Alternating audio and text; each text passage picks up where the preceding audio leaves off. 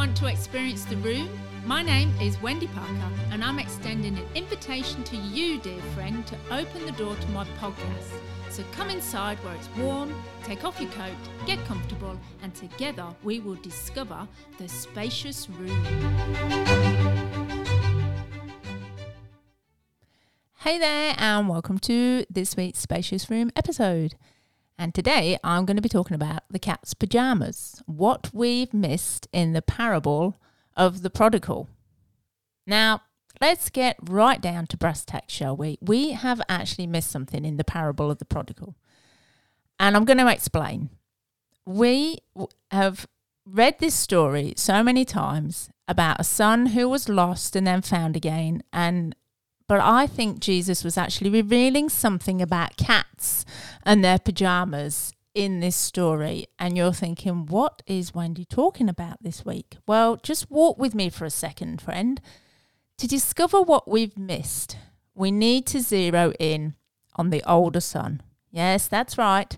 The son who got angry because of his brother's return, the son who was seething because a huge party was happening when he was still out working in the fields, and the son who watched his father, and all the household gush over his returned brother, who, for no good reason the older brother could think of, was treated like the cat's pajamas.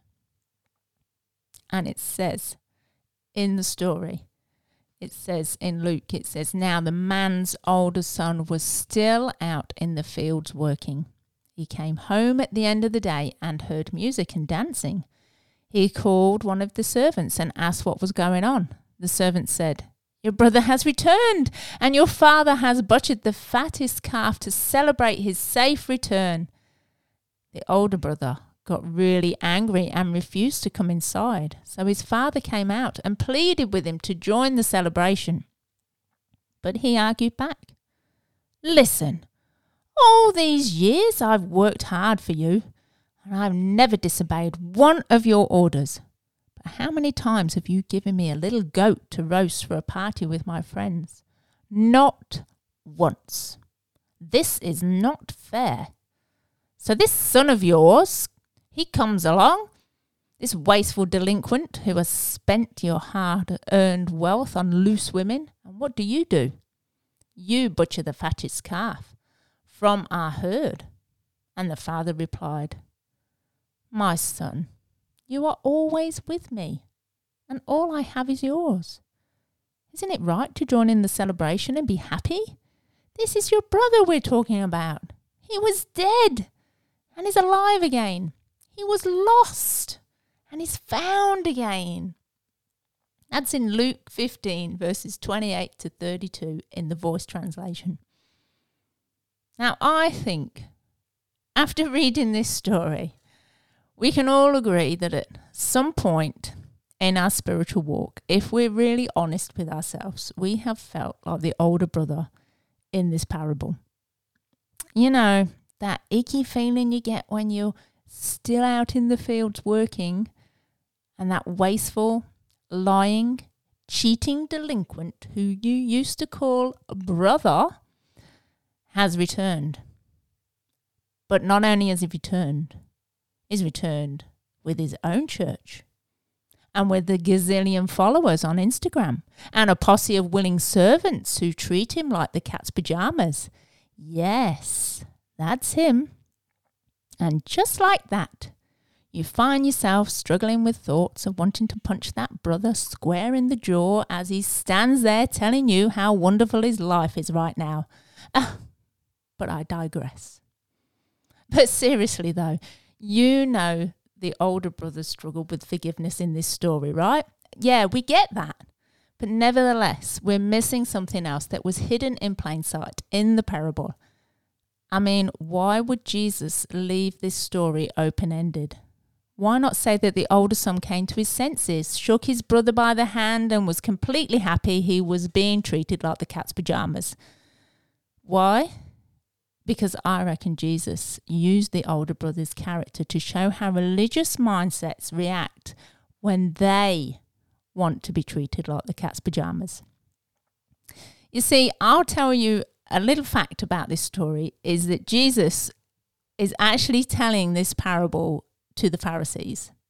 Now, if you don't know what a Pharisee is, they were the cat's pajamas of first century churchgoers. These elite group, whom the community idolized, they believed, the Pharisees actually believed their Christian life was better than anyone else's when it came to practicing the law of Moses. However, they had one huge flaw. They judged, they jibed, and they generally became jackasses to Jesus. And that's what a Pharisee excelled at. But Jesus, who called them a brood of vipers, oh, yeah, he had their number. And he knew that he was a massive threat to the Pharisees because he was actually stealing their thunder. And you know what? When you're seen as a threat to someone's power and position, or they're going to make damn sure that you're going to be the one who gets crucified. And when we start on the path of this gradual decline towards arrogance because we want to be seen as the cat's pajamas in church circles, we stop using the force that's on the Jedi side, on the good side, and then we morph into this character that actually resembles someone from the Death Star. But we need to be really careful in throwing our spiritual weight around when we are in the grip of resentment from anyone whose star actually dares to shine brighter than our own. Because that's the wrestle, that's the inner struggle, that's the dying to self that Jesus is talking about.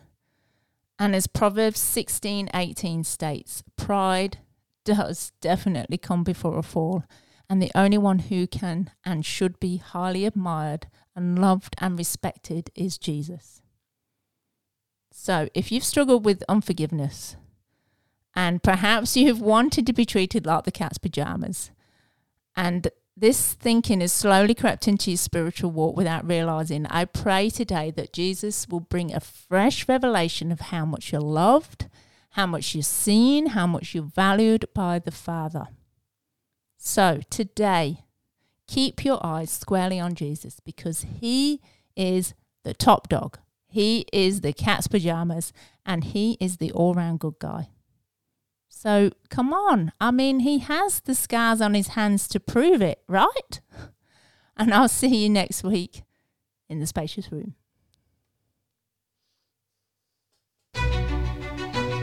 Thank you for joining me today in the spacious room. I invite you to join me in my other rooms, my website www.thebigvoiceonline.com and my Big Voice YouTube channel. See you in the room next time.